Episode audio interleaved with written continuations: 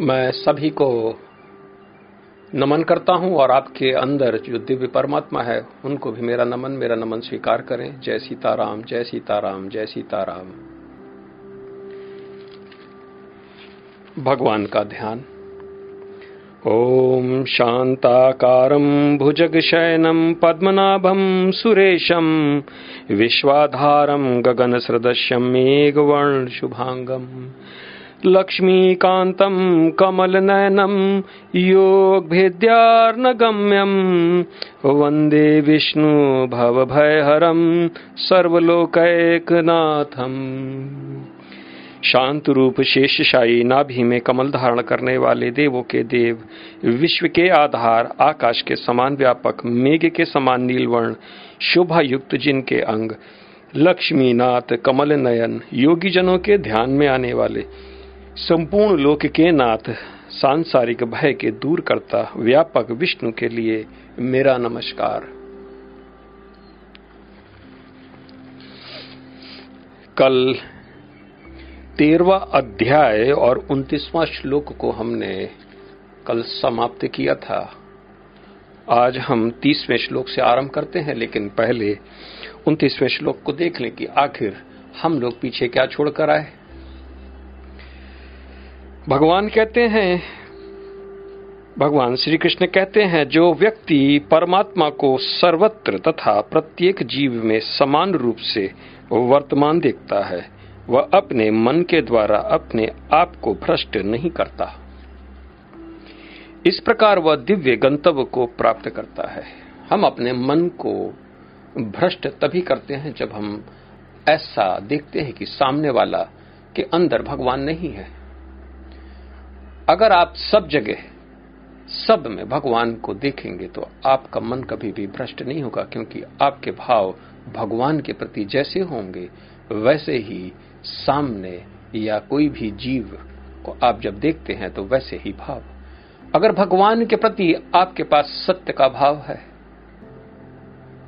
तो सारे संसार में अगर भगवान को आप देख रहे हैं तो सबके साथ सत्य का भाव होगा सत्य का व्यवहार होगा।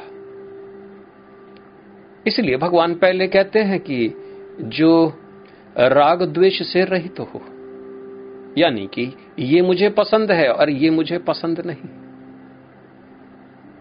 वो भगवान की भक्ति नहीं कर पाता और भगवान का भक्त भगवान को सब जगह देखता है, क्योंकि वो भली भांत समझ लेता है, जान जाता है और दिखाई भी उसको दिखाई पड़ता है। वो उसको इस दृष्टि से नहीं देख सकता है, बल्कि उसको ज्ञान की दृष्टि से उसको अपने अंदर अनुभव होता है। और वो भगवान को सब जगह देखता है, सर्वव्यापी भगवान को। और उसका व्यवहार सारे संसार में जैसे भगवान के साथ उसका होता है, वैसे ही वो सब प्राणियों के साथ करता है। या जैसे सब प्राणियों के साथ करता है, वैसा ही व्यवहार अपने भगवान के साथ करता है। अगर सब प्राणियों में विफल तो भगवान की भक्ति में भी विफल मानता है।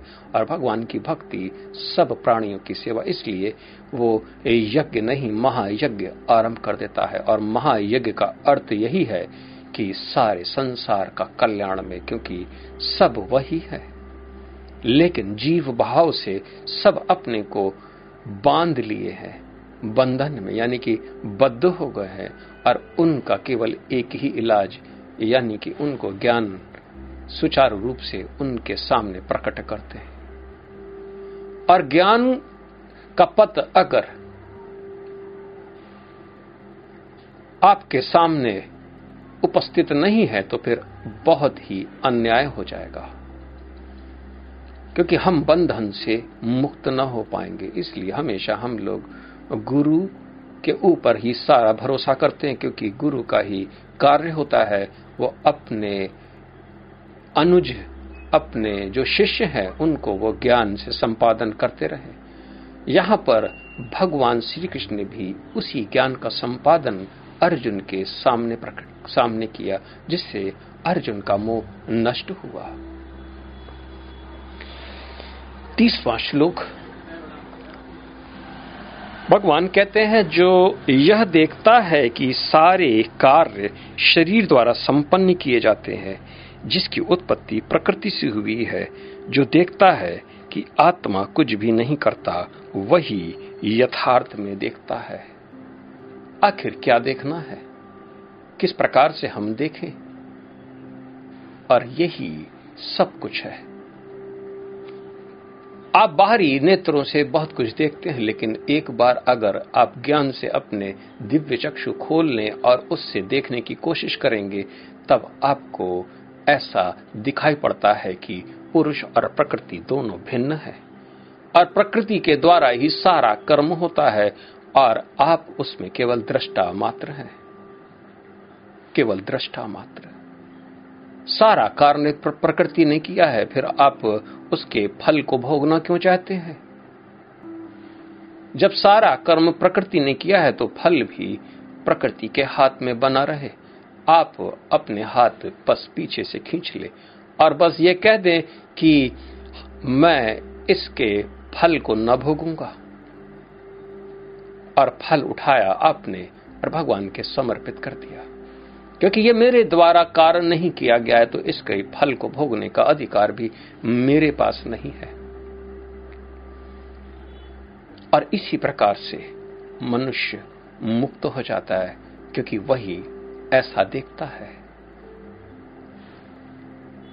वो खाना खाने के पश्चात भी कहता है, मैंने तो नहीं खाया तो ये तो मेरे प्रकृति के द्वारा इसको खाया गया है, भोगा गया है। और मैं इससे बिल्कुल अलग हूँ। इस प्रकार से उसका है। वो सदैव एक भाव में निरत रहता है, यानी कि भगवान के उस दृष्टा के भाव में, क्योंकि तभी विभिन्न प्रकार की उसको उपाधि की प्राप्ति होती है।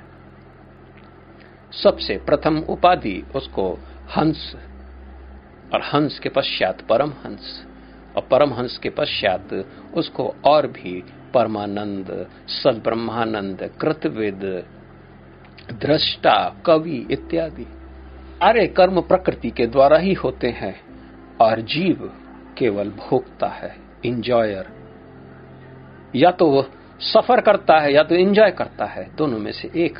लेकिन अगर यही दृष्टि उसको प्राप्त हो जाए, ज्ञान की दृष्टि प्राप्त हो जाए, और ये बात वो समझ ले कि प्रकृति के द्वारा सारे कर्म निहित है और जिसने किया वही उसका फल भोगे तो आप इस जन्म मृत्यु से, बंधन से आप छूट जाते हैं और अपने परम पद को आप अपने आप को स्थापित पाते हैं। और आपका परम पद कोई और नहीं, बल्कि ईश्वर का ही पद है। क्योंकि जीव और ईश्वर का भेद वहीं विनष्ट हो जाता है। इकतीसवां श्लोक हम देखते हैं। भगवान कहते हैं, जब विवेकवान व्यक्ति विभिन्न भौतिक शरीरों के कारण विभिन्न स्वरूपों को देखना बंद कर देता है और यह देखता है कि किस प्रकार से जीव सर्वत्र फैले हुए हैं तो वह ब्रह्म बोध को प्राप्त होता है। विवेक वान पुरुष, विवेकवान पुरुष वो है जो कि सत्य और असत्य का भेद कर सके। जो प्रकृति और पुरुष का भेद कर सके, जो जड़ और चिंतन का भेद कर सके, जो अपने शरीर के भीतर 24 तत्व को भली भांत देख सके और उसको विभाजन करके अपने स्वरूप को जान सके, यही विवेकवान पुरुष है। लेकिन विवेकवान पुरुष केवल ज्ञान से ही वो अपनी बुद्धि को इस प्रकार से ऐसा तीक्ष्ण बनाता है, जिससे कि वो ऐसा देख पाता है। उसके अंदर ऐसी बुद्धि प्राप्त हो जाती है, एक हंस। और यही हंस की उपाधि है जो सन्यासियों को प्राप्त होता है। और जब वो हट युग को पूर्ण करने के पश्चात लय युग में प्रवेश करते हैं, उनके अंदर विवेक की उत्पत्ति हो जाती है। सब लोगों के अंदर विवेक की उत्पत्ति नहीं होती है। ये चरण, दर चरण, आप बढ़ते जाएँगे तभी विवेक की उत्पत्ति होती है। और नाम रख लेने से कि कोई आदमी अपना नाम रख ले कि मेरा नाम विवेक है तो वो विवेक की नहीं है। फिर भी हम लोग कहते हैं कि हाँ जो बुद्धिमान पुरुष है हाँ उसके अंदर विवेक अच्छा है। लेकिन पूर्ण विवेकी तो विभाजन करके संसार को देख लेता है, अपने अंदर, बाहर, भीतर, सब जगह। तो विवेकवान पुरुष विभिन्न विभिन्न भौतिक शरीर के कारण विभिन्न स्वरूपों को देखना बंद कर देता है। अब वो आँख बंद करके और भी जितने भी शरीर है, उस पे दृष्टि क्या डाले? किस पे मोहित हो? क्योंकि सब मेरे ही स्वरूप में स्थित है। जैसा मैं, वैसा वो मैं भी मिट्टी का बना हो वो भी मिट्टी के बने। किसी में रूप बस केवल अलग अलग हो गया। कोई दूसरी प्रकृति का बोध कराता है, कोई तीसरी प्रकृति का बोध कराता है। किसी के अंदर तमोगुण ज़्यादा है तो किसी के अंदर रजोगुण है तो सब गुणों के अंदर ही सब व्याप्त और जैसी उसकी स्थिति है वैसे ही सबकी स्थिति है, वो ऐसा जानता है, वो भी बद्ध नहता लेकिन बद्ध जैसा बर्ताव करता था। और इसी प्रकार से सारे संसार में सभी लोग बद्ध कोई नहीं है, लेकिन बद्ध जैसा बर्ताव करते हैं। सब पहले से ही श्रेष्ठ, क्योंकि आत्मा भाव में स्थित होना ही तो है। अब और शरीर से क्या लेना?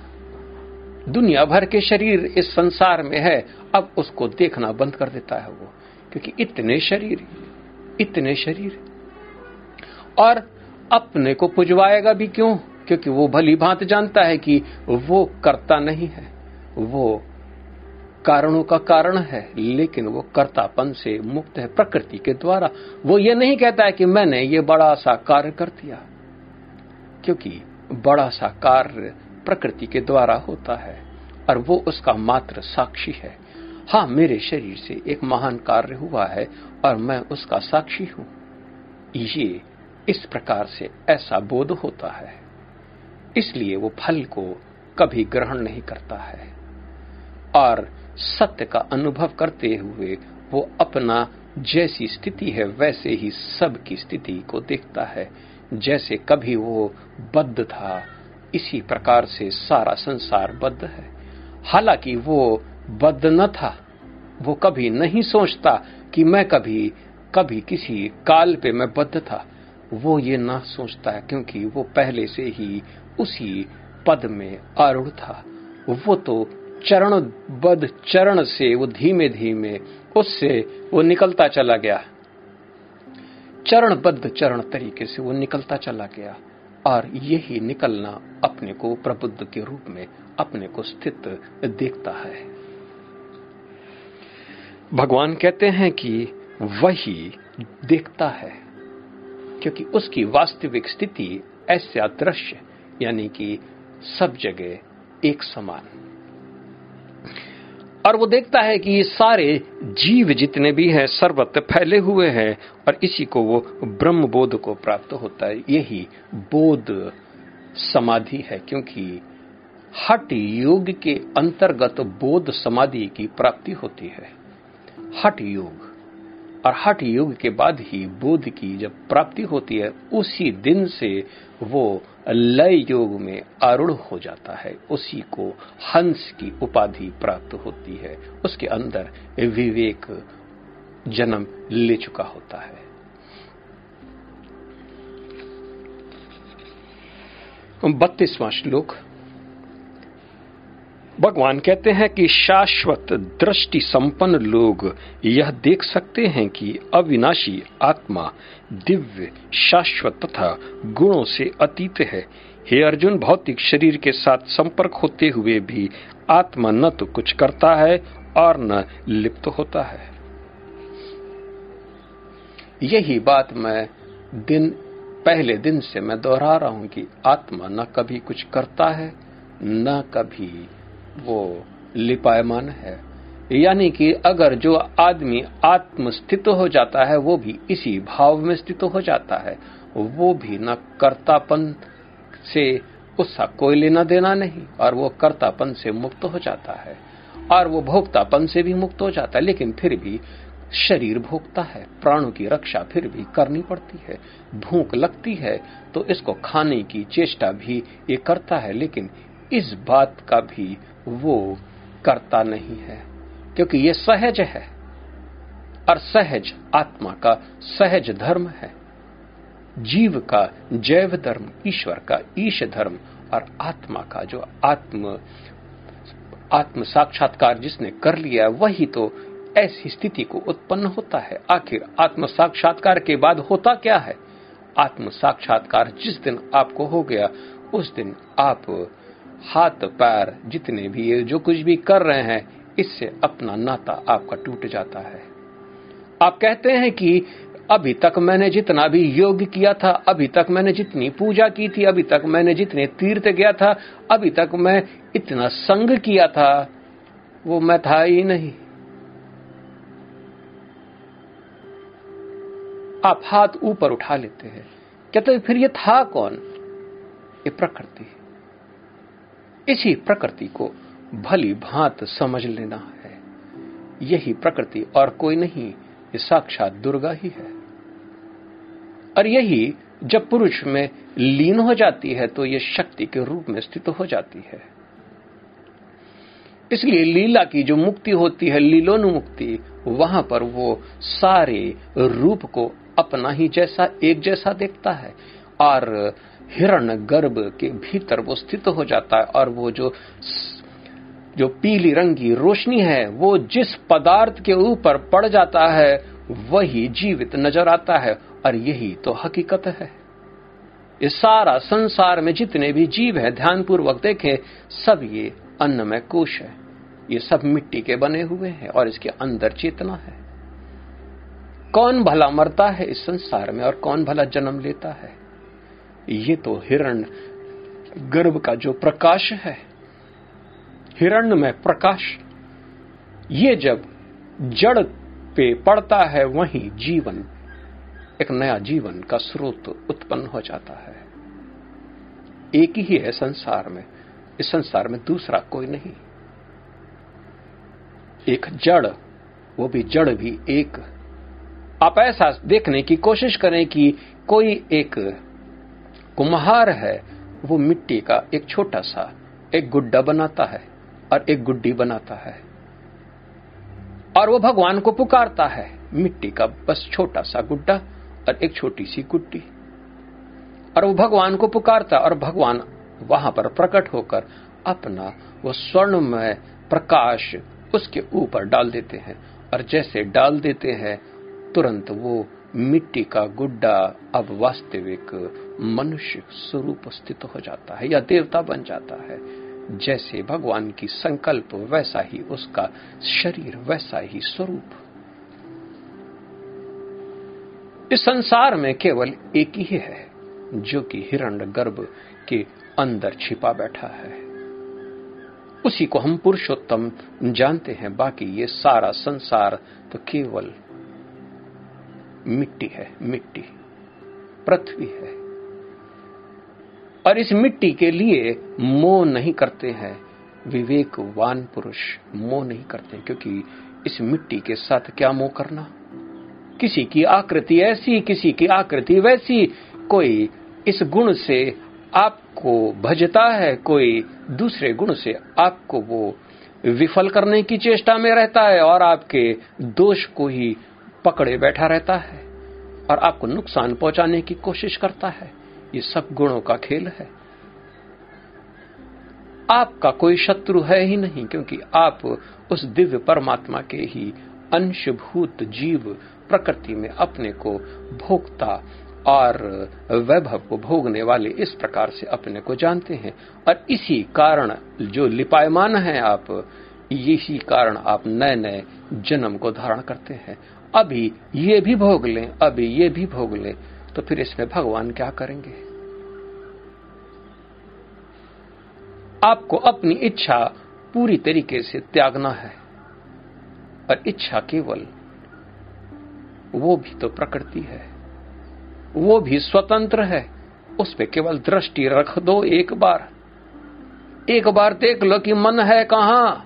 मन कैसा है? जरा हम भी उस पर दृष्टि जमा के देखें। एक बार, अपनी बुद्धि पर भी एक बार दृष्टि डालकर देखें। वो बार बार आपको मोहित कर देता है और आपसे कहता है कि आप बड़े ज्ञानी हैं। आप एक बार दृष्टा बन बन जाए और दृष्टि अपनी मन, बुद्धि, चित्त और अहंकार पे जमा दीजिए। बस वहीं से इसका सारा खेल खत्म।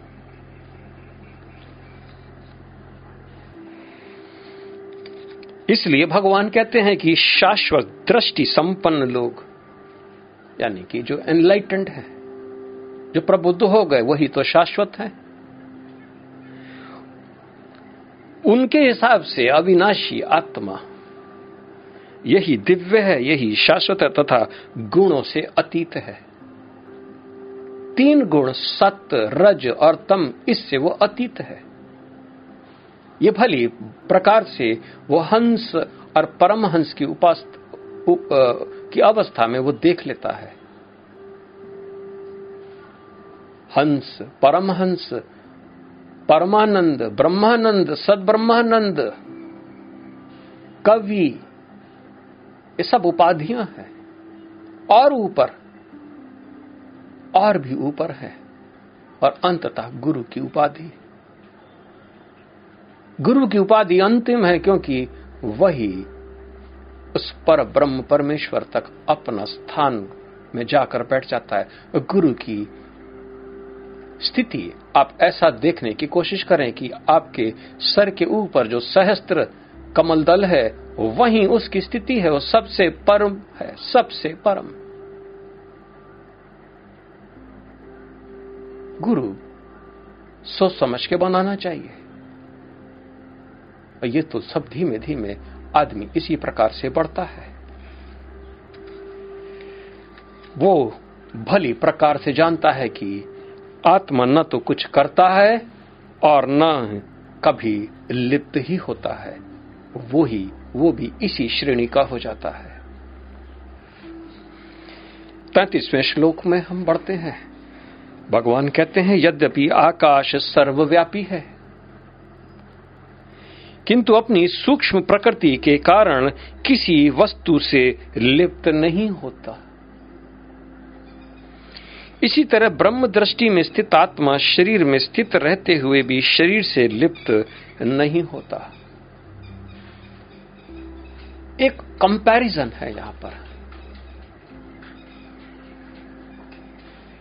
क्योंकि आखिर ब्रह्म को कम कैसे देखें, कैसे समझें तो भगवान भी यहाँ पर जो सर्व परम, जो सबसे पहला तत्व की, जो महातत्व की, उसकी जो उत्पत्ति हुई है, भगवान उस ब्रह्म से थोड़ा सा उसी से कंपेयर करने की कोशिश कर रहे हैं। जैसे आकाश में सब व्याप्त, लेकिन आकाश को आप ढूंढ ना पाओगे, बाँध ना पाओगे।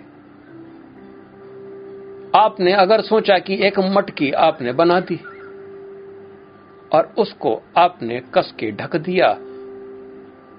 और आप ये कहते हैं कि इस आकाश को इस मटकी के अंदर हमने बंद कर दिया तो ये बड़ी मूर्ता है। और यही मूर्ता हम लोग सदियों से धारण किए हुए हैं। सदियों से धारण किए हैं। हम लोग भी इसी प्रकार से आत्मा और परमात्मा को देखते हैं। शरीर के अंदर आत्मा है। और ये जब खत्म हो जाता है तो फिर ये आप एक मटके को फोड़ दीजिए उस आकाश को उससे निकालने की चेष्टा करें। आप ना कर पाओगे। उसके अंदर बालू भर देंगे, बालू बाहर निकाल लोगे। उसके अंदर आग अगर डाल दिया है, अग्नि की ज्योति, उसको भी बाहर निकाल सकते हो। हवा भी उसके अंदर है तो उसको भी दूसरे में परिणित कर सकते हो, लेकिन आकाश उसको न निकाल सकते हो, न उसको ट्रांसफ़र कर सकते हो। और अगर मटकी टूट गई तो उस आकाश को दोबारा आप फिर से प्रकट नहीं कर सकते हो, क्योंकि वो आकाश है। इसी प्रकार से आत्मा आत्मा भी क्योंकि आकाश जो प्रथम तत्व है, वो जब लिपायमान नहीं है तो फिर उसको बनाने वाला, यानी कि आत्मा कैसे लिपायमान हो सकता है?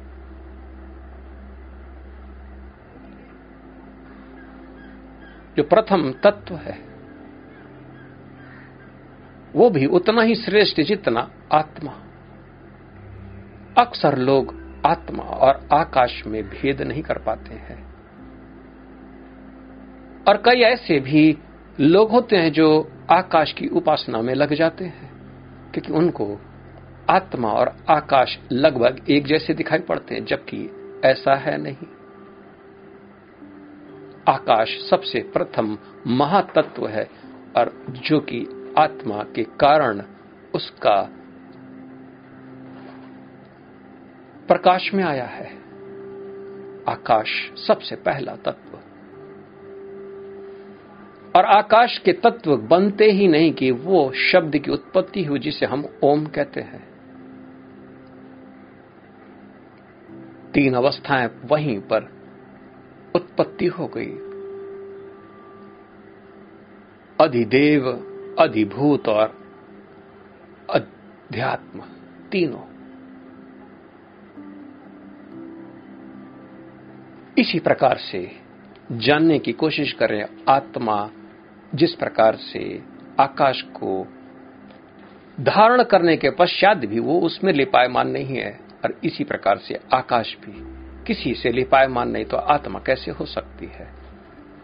तो जो आत्म साक्षात्कार कर लेता है, वो इसी स्थिति में हो जाता है, इसलिए वो सारे संसार में सबको वध करने पर भी उसको कुछ भी नहीं पाप लगता है। श्री कृष्ण भगवान ने सोलह हज़ार एक सौ आठ रानी और फिर भी उनके संग रहने पर भी वो ब्रह्मचारी थे। यानी कि किसी स्त्री को भी उन्होंने स्पर्श न किया, क्योंकि ये तो प्रकृति के द्वारा शरीर प्राप्त हुआ था। अगर दो लोग आपस में एक दूसरे को छू रहे हैं तो ध्यानपूर्वक इसको देखने की कोशिश करें कि आखिर कौन कैसे छू रहा है। एक आदमी दूसरे आदमी को केवल स्पर्श करता है तो आप क्या समझते हैं? अब ध्यानपूर्वक देखने की कोशिश करें। वो अपनी इंद्रियों के द्वारा उसकी इंद्रियों को स्पर्श करता है। जो वो इंद्री नहीं है और अगला जिसको स्पर्श कर रहा है, वो भी इंद्री नहीं है। क्योंकि आत्म तत्व में ध्यान पूर्वक देखें तो वो दोनों आत्मा ही है। और इंद्री ने इंद्री को स्पर्श किया तो कुल मिला के इसने न उसको स्पर्श किया, न उसने इसको स्पर्श किया। इसी प्रकार से आत्म तत्व में जो आदमी अपना सारा प्रबुद्ध हो जाता है, जो अपनी सारी बुद्धि वहीं पर स्थित कर देता है, स्थित प्रज्ञ हो जाता है तो उसको भी इसी प्रकार से भान होता है।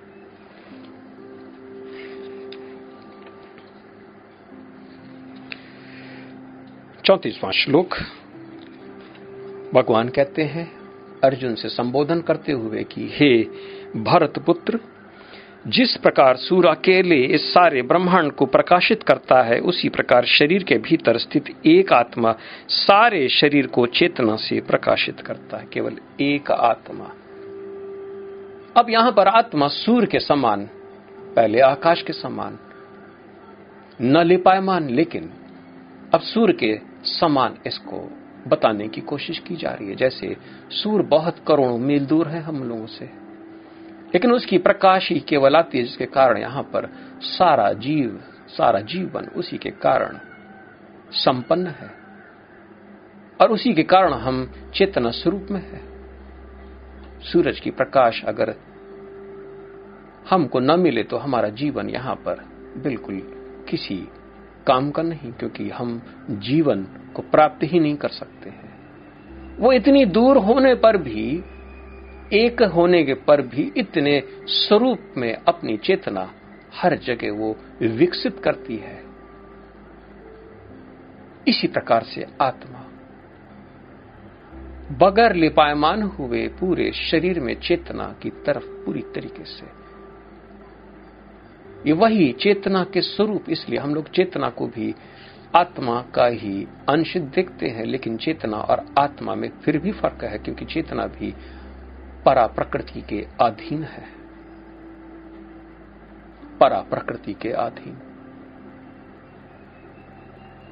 हम आत्मा को चेतना भी नहीं कह सकते, क्योंकि वो उसके कारण है। मैं अपने को यह नहीं कह सकता कि मेरे कारण मैं हूँ। मेरे कारण कोई अन्य वस्तु हो सकती है। इसलिए आत्मा के कारण नहीं। आत्मा, वो स्वयं चेतना नहीं आत्मा के कारण वो चेतना। अपरा प्रकृति और परा प्रकृति। एक जड़ है तो दूसरा चेतना दोनों प्रकृति ही है। ये भी बात ध्यान से समझ लें। लेकिन वो चेतना से प्रकाशित करती है। उसी के कारण हमारा शरीर हाथ का पैर काम करते हैं। उसी आत्म तत्व में हम अगर अपने को स्थित पाएँगे, तब हमको भी इसी प्रकार से भान होगा। अंतिम श्लोक, पैतीसवा अध्याय तेरह का। बड़ा महत्वपूर्ण है, क्योंकि अंतिम हमेशा कुछ निर्णय और निष्कर्ष के साथ होता है, समापन।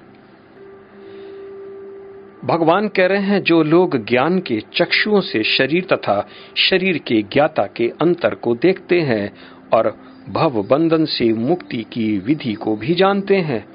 उन्हें परम लक्ष्य प्राप्त होता है। यहाँ दो चीज़ें हैं।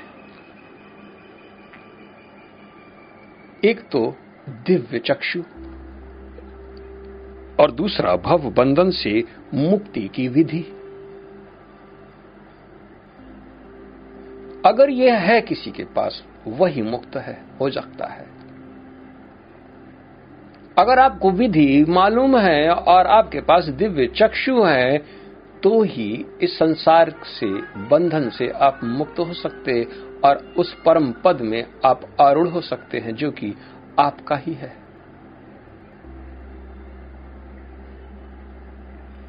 वास्तविकता, वो वर्तमान, जो अव्यक्त है लेकिन अभी फिर फिर इस शरीर के अंदर जो व्यक्त है, ये व्यक्त से अव्यक्त की तरफ़ जाना, मुक्ति की विधि, ज्योति पति ही मुक्ति की विधि है। और ज्ञान के संपन्न हो जाने से आप वो दिव्य चक्षु की प्राप्ति होती है। यानी कि अगर आप विवेकवान हो जाएँ और हर चीज़ को टुकड़ों में बांट कर देखने की अगर आपने वो दक्षता हासिल कर ली, बस और क्या है? यूनिवर्स ऑफ़ नॉलेज को भी आप कितने टुकड़े कर सकते हैं? इस शरीर को भी आप 24 टुकड़े करके इसी प्रकार से इसको अध्ययन कर सकते हैं। एक एक टुकड़े का अलग अलग अध्ययन। इस प्रकृति को भी आप तीन टुकड़े करके एक एक प्रकार से अध्ययन करना। अरे, भगवान के भी तीन भाव से आप विभाजन करके एक एक भाव को भली प्रकार से अध्ययन कर लेना। प्रकृति और शक्ति को भी विभाजन करके आप भली प्रकार से उसका भी अध्ययन कर लेना। ज्ञान, अज्ञान और विज्ञान, इन तीनों को भी भली प्रकार से विभाजन करके अध्ययन कर लेना। तभी आप इस दिव्य चक्षु को प्राप्त करने की क्षमता रखते हैं। इतना ज्ञान के पश्चात आप अगर ये सोचें कि कल से आपको बोध हो जाएगा तो ये बात ठीक नहीं है। ऐसा न सोचें। क्योंकि ज्ञान अभी आपको प्राप्त हुआ है और धीमे से जब आप भक्ति में आरूढ़ होंगे और धीमे धीमे एक पद से दूसरे पद से तीसरे पद होते हुए आप आगे बढ़ेंगे तो आने वाले कुछ काल के पश्चात आप भी इसी को प्राप्त हो जाएँगे। मैं इसीलिए दो चीज़ों का ज़ोर लगातार देता हूँ। ज्योति पथ पहला और दूसरा ज्ञानता। यानी ज्ञान से संपन्न हो जाओ, उसके बाद ध्यान इत्यादि करो। मेरे से कई लोग पूछते हैं, ध्यान की क्या विधि है? तो मैं उनको नहीं बताता। मैं पहले कहता हूँ, सबसे पहले ज्ञान को पाओ, फिर ध्यान बताऊँगा। वो ये कहते हैं कि मुझे ध्यान करना आता ही नहीं तो फिर मैं भी उनसे कहता हूँ, हाँ, ऐसा ही जानो।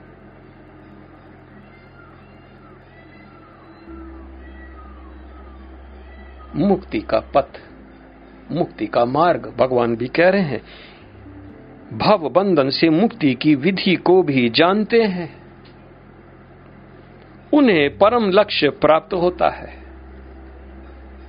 ये मेरी बात नहीं है, ये तो भगवान अंतिम, क्योंकि अंतिम श्लोक में भगवान बहुत कुछ कह देते हैं। निष्कर्ष होता है पूरे अध्याय का, उसके बाद अब इस टॉपिक में कुछ कहने का कुछ भी नहीं बचा। ध्यानपूर्वक देखने की बात है। हम आखिर अपनी स्थिति को क्या बनाना चाहते हैं? क्या हम इस दो चीज़ों को धारण करने के पक्ष में है, सक्षम है? बस केवल इतना ही सोचना है। और अगर आप सक्षम नहीं है तो फिर अब सक्षम होने में आप विलंब न करें। ज्योति पथ मैं सामने प्रकर्षित कर चुका हूँ और आपको केवल एक विद्या के बाद दूसरी विद्या ही तो धीमे धीमे ग्रहण करनी है। केवल विद्या ही तो ग्रहण करना है, बाकी और क्या करना है? और विद्या के ग्रहण करते करते आपके अंदर अपने आप ही भाव की शुद्धि हो जाएगी और भाव की शुद्धि होने के पश्चात आप ये सोच नहीं पाएँगे कि आखिर आपने भक्ति कब आरंभ कर दी? क्योंकि आपका जीवन भक्ति में अपने आप ही हो जाएगा, क्योंकि अपवित्रता नाम की सारी चीज़ें सब नष्ट हो चुकी होंगी। और अब आँखों के सामने हर जगह केवल भगवत दर्शन ही होंगे, अपने भीतर और सबके भीतर। और जब सबके भीतर हो जाएँगे तो आपका जीवन ईर्षा और द्वेष से पूरी तरीके से विफल हो जाएगा। और समत्व भाव को आप जब प्राप्त करेंगे तो सबके साथ एक जैसा बर्ताव। फिर किसी से द्वेष नहीं, न किसी की तुलना, न किसी की निंदा। और बस इसी प्रकार से आपका जीवन धन्य हो जाएगा।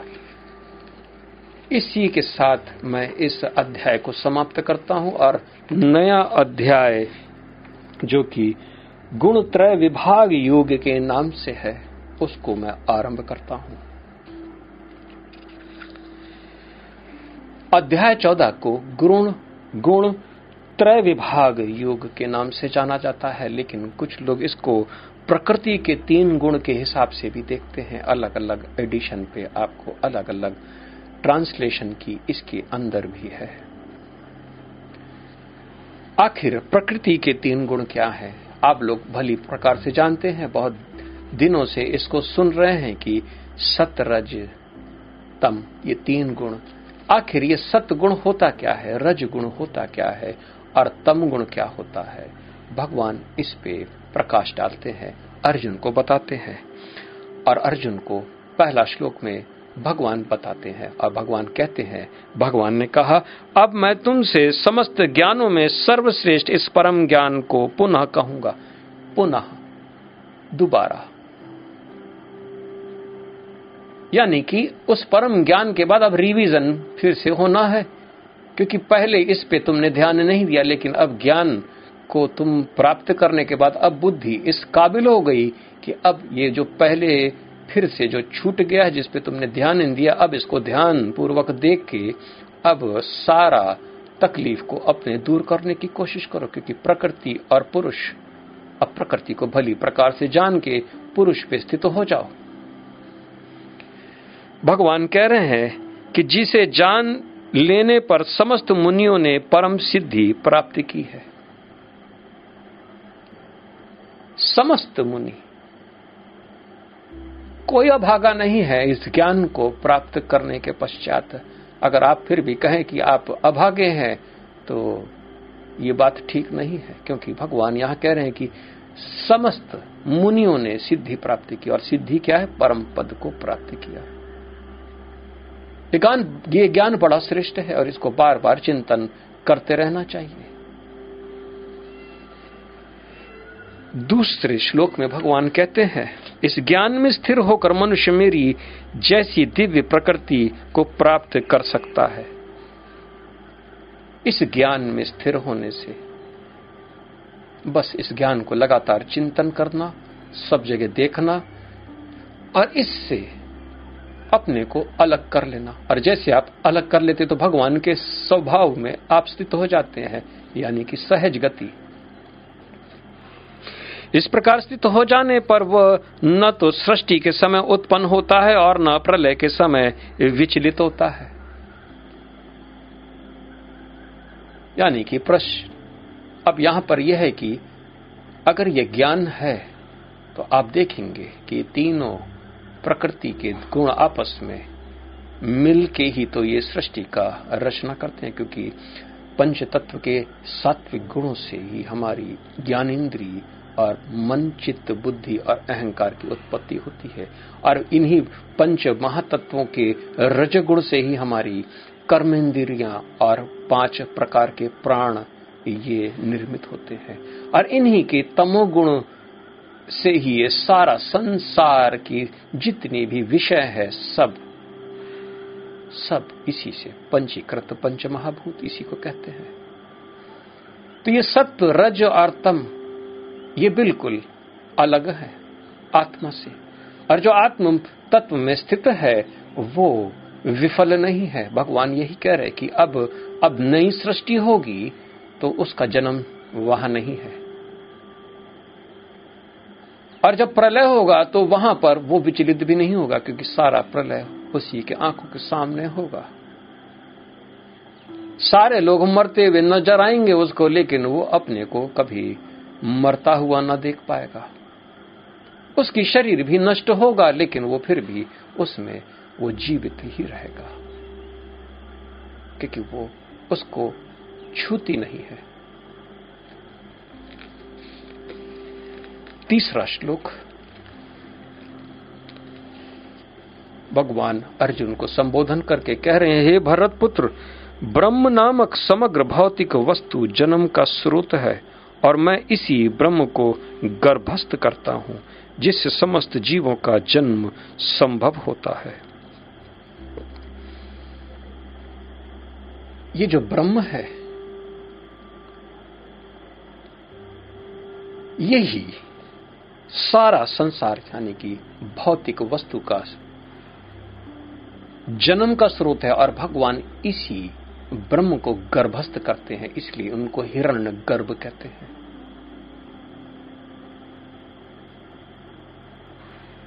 ये बात यहाँ पर हिरण्य गर्भ की साक्षात सिद्ध हो गई। भगवान अपने को ही हिरण्य गर्भ ऐसा कह रहे हैं, लेकिन यहाँ पर उसको बड़े सरल शब्दों में समझाने की कोशिश। आखिर आप भी सोचते होंगे कि हिरण्य गर्भ किस प्रकार से कार्य करता है। मैंने अभी थोड़ी देर पहले आपको बताया है। जैसे ही इस हिरण में प्रकाश को वो एक मिट्टी के डेले के ऊपर जैसे, यानी कि वो गर्भ बनता है और उसमें जैसे ब्रह्म उसके अंदर प्रवेश करता है, बस वहीं से उसको जीवन की प्राप्ति होती है। भगवान इसी को पुनः कह रहे हैं। ब्रह्म नामक समग्र भौतिक वस्तु जन्म का स्रोत है और मैं इसी ब्रह्म को गर्भस्थ करता हूँ। तो भगवान का स्वरूप हिरण्य गर्भ है, इसलिए हम लोग भगवान विष्णु को हिरण्य गर्भ भी कहते हैं और ब्रह्मा को भी कुछ लोग हिरण्य गर्भ ऐसा कहते हैं क्योंकि सृष्टि के समय पर उनकी यही स्थिति थी और ब्रह्म को उन्होंने धारण कर रखा था अपने नाभि में। इसलिए ब्रह्म हिरण्य गर्भ चौथे श्लोक में भगवान कहते हैं, हे कुंती पुत्र, तुम यह समझ लो कि समस्त प्रकार की जीव योनिया इस भौतिक प्रकृति में जन्म द्वारा संभव है और मैं उनका बीज प्रदाता पिता हूँ। आजकल दो प्रकार के लोग हैं। एक तो इस सनातन धर्म को मानते हैं और जो कहते हैं कि भगवान के कारण हमारा जन्म हुआ है और मूड एक और प्रकार के लोग होते हैं। वो कहते हैं कि सेक्स केवल सेक्स के कारण हमारा जन्म हुआ है। और ये माता हमारे पिता केवल सेक्स के द्वारा ही हमको जन्म दे पाए। अगर ये सेक्स ना करते तो हमारा जन्म भी ना होता। कितनी मूर्ता है। भगवान यहाँ पर सिद्ध कर रहे हैं, बता रहे हैं कि जब आपकी दृष्टि गोचर हो जाएगी, यानी ब्रह्म की दृष्टि गोचर हो जाएगा ब्रह्म, तब आपको ये भान पड़ जाएगा और आप ऐसी बातों को आप धारणा नहीं करेंगे, जैसे वेस्टर्नर्स और मूर्ख लोग धारण करते हैं। वो कहते हैं कि एक्ट ऑफ़ सेक्स जबकि प्रकृति का मिलन भगवान कह रहे हैं कि प्रकृति जब मिलन करती है, तभी ये गर्भाधान की स्थिति होती और प्रकृति अपने को दो रूपों में विभाजित करती है, एक आकर्षण और दूसरा विकर्षण। ये प्रकृति तत्व ही है जो कि रजोगुण से स्त्री की उत्पत्ति इसलिए वो आकर्षित है, हमेशा अपने को रखती है। और पुरुष प्रकृति के तामसी विकर्षण के इसलिए वो अपने को कभी आकर्षित नहीं रखता है। इन दोनों के अंदर सत्य की कमी है और इसी प्रकृति के सत्य के कारण ही ये सारा संसार भान पड़ता है। ब्रह्मा जी सत्य को पूरी तरीके से अपने अंदर खींच लिए, इसलिए आपको सत्य महसूस नहीं होता है इस संसार में। सत्य और सत्य की चेष्टा करना ही ब्रह्म के पद को प्राप्ति कराता है, क्योंकि ब्रह्मा, विष्णु, महेश, और जब विष्णु भगवान की आप उपासना करने में लग जाते तो आपका सारा रजोगुण भगवान अपने अंदर खींच लेते हैं। और जब शंकर भगवान की उपासना करते हैं तो आपके अंदर जितना भी तामसी गुण है, सब भगवान उसको खींच लेते हैं। अगर आपके शरीर से तामस गुण निकल गया तो फिर तो आप तो धन्य हो गए, आप तो मुक्त हो गए, इसलिए शंकर भगवान की उपासना। तामसी प्रकार का पुरुष बहुत ही तामसी होता है, वही करता है। इसलिए उनके, वो ऋषियों के नायक हैं, क्योंकि जब तामस पूरी तरीके से नष्ट हो जाएगा तो फिर आपके पास केवल ज्ञान और उस परम ज्ञान की अवस्था आपको प्राप्त हो जाएगा, जिसे हम सत्य कहते हैं। और भगवान विष्णु वैरागी। जब आपके अंदर रजो गुण पूरी तरीके से नष्ट हो जाएगा भगवान विष्णु का ध्यान करने में, तब तो फिर आप इस संसार से मुक्त हो जाएँगे। हम ब्रह्मा की उपासना नहीं करते हैं, क्योंकि हमारे सनातन साहित्य में, शास्त्र में ब्रह्मा की उपासना मना है। क्योंकि ब्रह्मा आपके सत्य को पूरी तरीके से छीन लेता है। क्योंकि ये सत्य ब्रह्मा ने पूरी तरीके से ऑब्ज़र्व कर लिया, इसलिए सत्य का भान आपको नहीं होता है। लेकिन असुर लोग तो केवल सीधी तपस्या करके ब्रह्म पद ब्रह्मा से आशीर्वाद ले आते हैं, क्योंकि उनको देवताओं को जो ऊपर से निकलना है, लांग कर जाना है। इस प्रकार से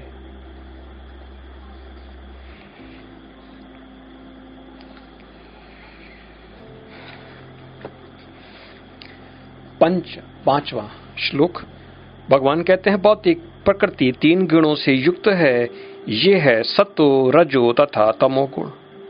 हे महाबाहु अर्जुन, जब शाश्वत जीव प्रकृति के संसर्ग में आता है तो वह इन गुणों से बंध जाता है। जब शाश्वत जीव जो कभी भी पैदा नहीं होता, जो कभी मरा नहीं, कभी मरता नहीं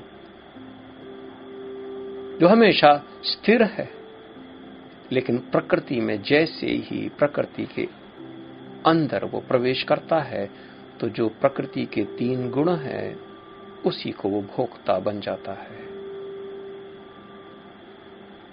और ये जीव के उसके अंदर प्रवेश करना के कारण ये गुण की उत्पत्ति होती है, और वो गुणों से अलग है, लेकिन वो गुणों के द्वारा गुणों को भोगता है। मैं सत्य बोलता हूँ, मैं ये कार्य करता हूँ, मुझे सोना है।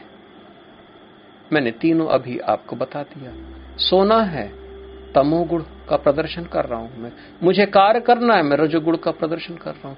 अगर मैं कह रहा हूँ कि मैं सत्य बोलता हूँ, ये मैं सत्य, यानी कि सत्य सत्य गुणों का प्रदर्शन कर रहा हूँ। और इसी तीन को बोलने से, अगर आप पहले से जान लें कि ये बोलने वाला मैं नहीं ये तो गुण है, और इससे मेरा कोई संबंध नहीं है।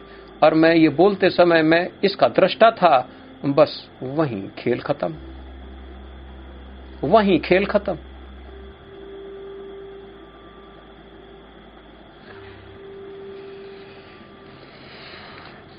छठा श्लोक।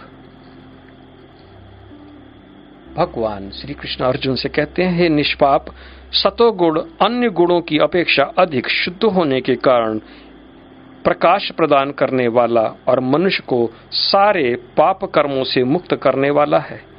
जो लोग इस गुण में स्थित होते हैं, वे सुख तथा ज्ञान के भाव से बंध जाते हैं। भगवान यहाँ पर सात्विक गुण की विशेषता बता रहे कि आखिर सात्विक गुण बड़ा निर्मल है, क्योंकि ये बुद्धि को चमकाता है। ये ज्ञान है, ये प्रकाश है। और जब सात्विक गुण मनुष्य के अंदर अधिक होता है तो फिर वो उसको सुख महसूस होता है, ज्ञान महसूस होता है उसके अंदर। वो चिंताओं से मुक्त होता है, सात्विक गुण।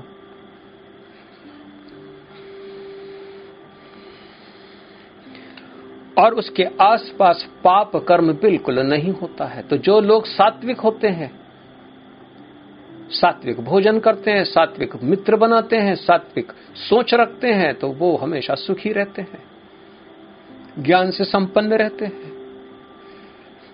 उनके अंदर पाप करने की प्रवृत्ति भी नहीं रहती है। और जो कहता है कि मैं ज्ञानी हूँ, लेकिन फिर भी रोज शराब पीता हूँ, आप ऐसे इंसान को क्या कह सकते हैं?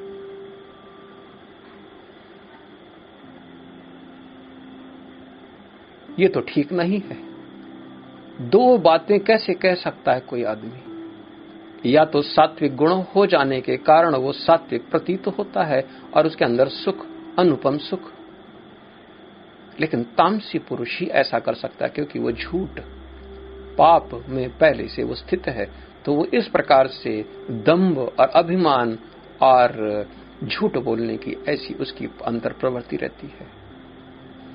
सात्विक तो ज्ञान से संपन्न है, क्योंकि उसने अपनी बुद्धि को अंदर जो विज्ञान में कोश है, उसके अंदर उसने सत्य को पूरी तरीके से ठूस ठूस के भरा है जिसके कारण वो हमेशा प्रसन्न रहता है, प्रसन्नचित रहता है। भगवान कहते हैं, हे कुंती पुत्र, रजोगुण की उत्पत्ति असीम आकांक्षाओं तथा तृष्णाओं से होती है। और इसी के कारण से यह देहधारी जीव सकाम कर्मों से बंध जाता है। यानी कि जब रजोगुण की अधिकता हो जाती है तो बस मुझे ये काम करना है, मुझे ये काम करना है, मुझे ये फल नहीं मिला, मुझे ये फल नहीं मिला। इसी प्रकार से और बंध जाता है वो। ये जो काम है, ये रजगुण के बीज के कारण ही काम की उत्पत्ति होती है। कामनाएँ हम संकल्प और विकल्प हमारे केवल ये रजगुण के कारण ही है और मन इसका धारण करने में सक्षम है। जैसे सात्विक गुण बुद्धि धारण करती है और रजगुण मन धारण करता है और मन के अंदर ही कामनाएँ आ जाती हैं, इच्छाएँ आ जाती हैं। आज पूरे पृथ्वी पर हर आदमी के अंदर रजगुण ऐसा नज़र आता है। 24 घंटे भगवान ने दिए वो पच्चीसवें घंटे भी काम करने के हमेशा उसका काम कभी खत्म होता ही नहीं है। गृहणी भी आजकल उनका काम समाप्त नहीं होता है। वो काम करना है करना है करना है।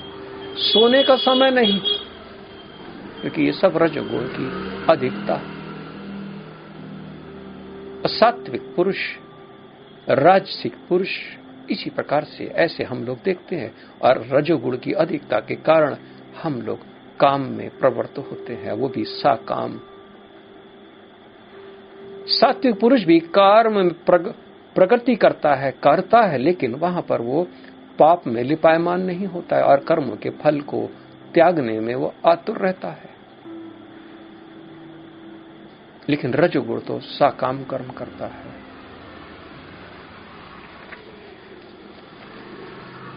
भगवान कहते हैं, भरत पुत्र, तुम जान लो कि अज्ञान से उत्पन्न तमोगुण समस्त देदारी जीवों का मोह है। जो तामसी गुण है, ये अज्ञानता से उत्पन्न होता है। और अज्ञानता का सबसे प्रथम जो अधर्म है, उसकी जो पत्नी है, वो मिथ्या है, यानी झूठ बोलना। लोभ दंभ निकृष्टि, क्रोध, काम, नीच प्रवृत्ति और अंततः कली। मोह मोह भी है इसका। मोह और दम दोनों की साथ विवाह हुआ था। ये तामस गुण, यही मोह का कारण है। और अर्जुन के अंदर यही तामस गुण, जब चला गया तो वहाँ पर वो बुद्धि को मोहित कर दिया। और भगवान को इतना ज्ञान देना पड़ा, क्योंकि इस बुद्धि के अंदर अगर ये तमोगुण वहाँ तक पहुँच गया, तब तो ठीक नहीं है। तमोगुण की अपनी सीमा होनी चाहिए कि यानी वो इंद्री तक ही सीमित रहे। रजोगुण की भी सीमा होनी चाहिए कि वो केवल मन तक सीमित रहे। और इसी प्रकार से सात्विक गुण तो उसकी सीमा बस बुद्धि तक ही रहती है। और ये केवल आप ही ऐसी सीमा बंधाएँगे बांधेंगे और अपनी बुद्धि, मन और चित्त को हमेशा देखते रहेंगे कि ये ठीक कर रही है कि नहीं कर रही है, इसके ऊपर तो नहीं जा रही है। बस यही तो योग है, यही तो विधि है। बार बार अपने को चेक करना। भगवान कहते हैं तमोगुण के इस गुण के प्रतिफल पागलपन। क्योंकि मोह के कारण आप पागल से ऐसे होते हैं। क्रोधी, क्रोध करना, पागलपन, आलस्य अकर्मण हो जाना। नींद, जो बद्ध जीव को बांधते हैं, आलस्य, क्रोध अकर्मणता नींद दंभ ये सब तामस है। तामसी लोगों के अंदर ये सब चीज़ें ही रहती है।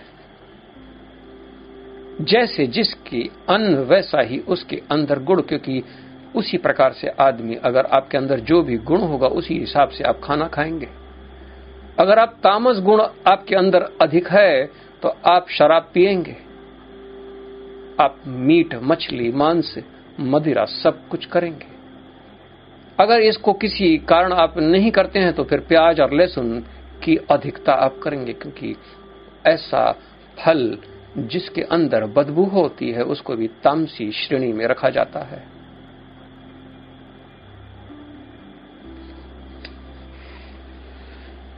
नवा श्लोक है, भगवान कहते हैं, हे भरतपुत्र सतोगुण मनुष्य को सुख से बांधता है, रजोगुण साकाम कर्म से बांधता है और तमोगुण मनुष्य के ज्ञान को ढककर उसे पागलपन से बांधता है। अब तीनों गुणों को ध्यान से देख ले। सात्विक गुण से सुख की प्राप्ति होती है। सुखी जीवन बिताना है तो बस सात्विक बनो। और सकाम कर्म केवल रजोगुण। और पागलपन मोह ये तमोगुण। इन तीन की अपनी अपनी रिजल्ट्स हैं। इसको भली प्रकार से समझ लें और सुखी जीवन अगर जीना है तो बस केवल सत्य पे आरूढ़ हो जाए। ज्योति पथ पर अपने को बढ़ाए। सत्य बोलना आरंभ करें। निष्काम कर्म योगी बन जाएँ, क्योंकि वहीं से रजोगुण से आप निवृत्त हो पाएँगे। और बहुत सोना, बहुत पागलपन और आलस्य का त्याग करके भगवान का ध्यान में आरूढ़ हो जाए, क्योंकि मन नहीं करता है पूजा करने का। ध्यान भी नहीं करता है पूजा करने का। मेरे से लोग कहते हैं कि ये सब्जेक्ट मेरे इंटरेस्ट का नहीं है, इतने तामस है।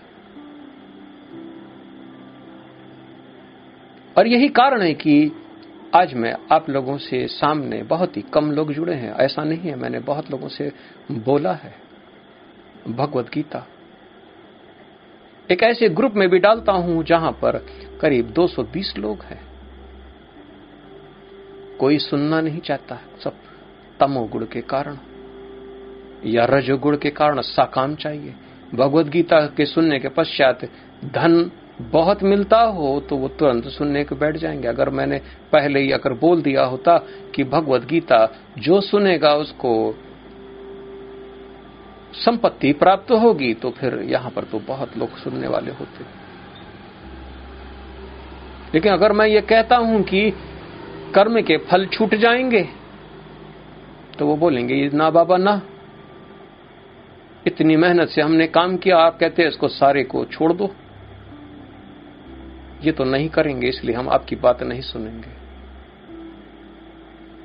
और कुछ तो सो ही रहे हैं, उनको सुनना ही नहीं है। वो तो कहते हैं कि ये इंटरेस्ट का सब्जेक्ट नहीं है। केवल सात्विक, जिसके अंदर भी जरा सा सत्य है और उसका सत्य दोनों रजोगुण और तमोगुण को आच्छादित करता है, वही यहाँ पर सुनेगा वही सुनने की चेष्टा करता है, इसलिए आप लोग धन्य हैं और मैं इसलिए आपको बारंबार प्रणाम करता हूँ। मैं आज अपनी वाणी यही समाप्त करता हूँ और आपको पुनः प्रणाम करता हूँ। कल पुनः मैं इसके आगे बात करूँगा। तब तक के लिए मुझे आज्ञा, जय सीताराम जय सीताराम जय सीताराम।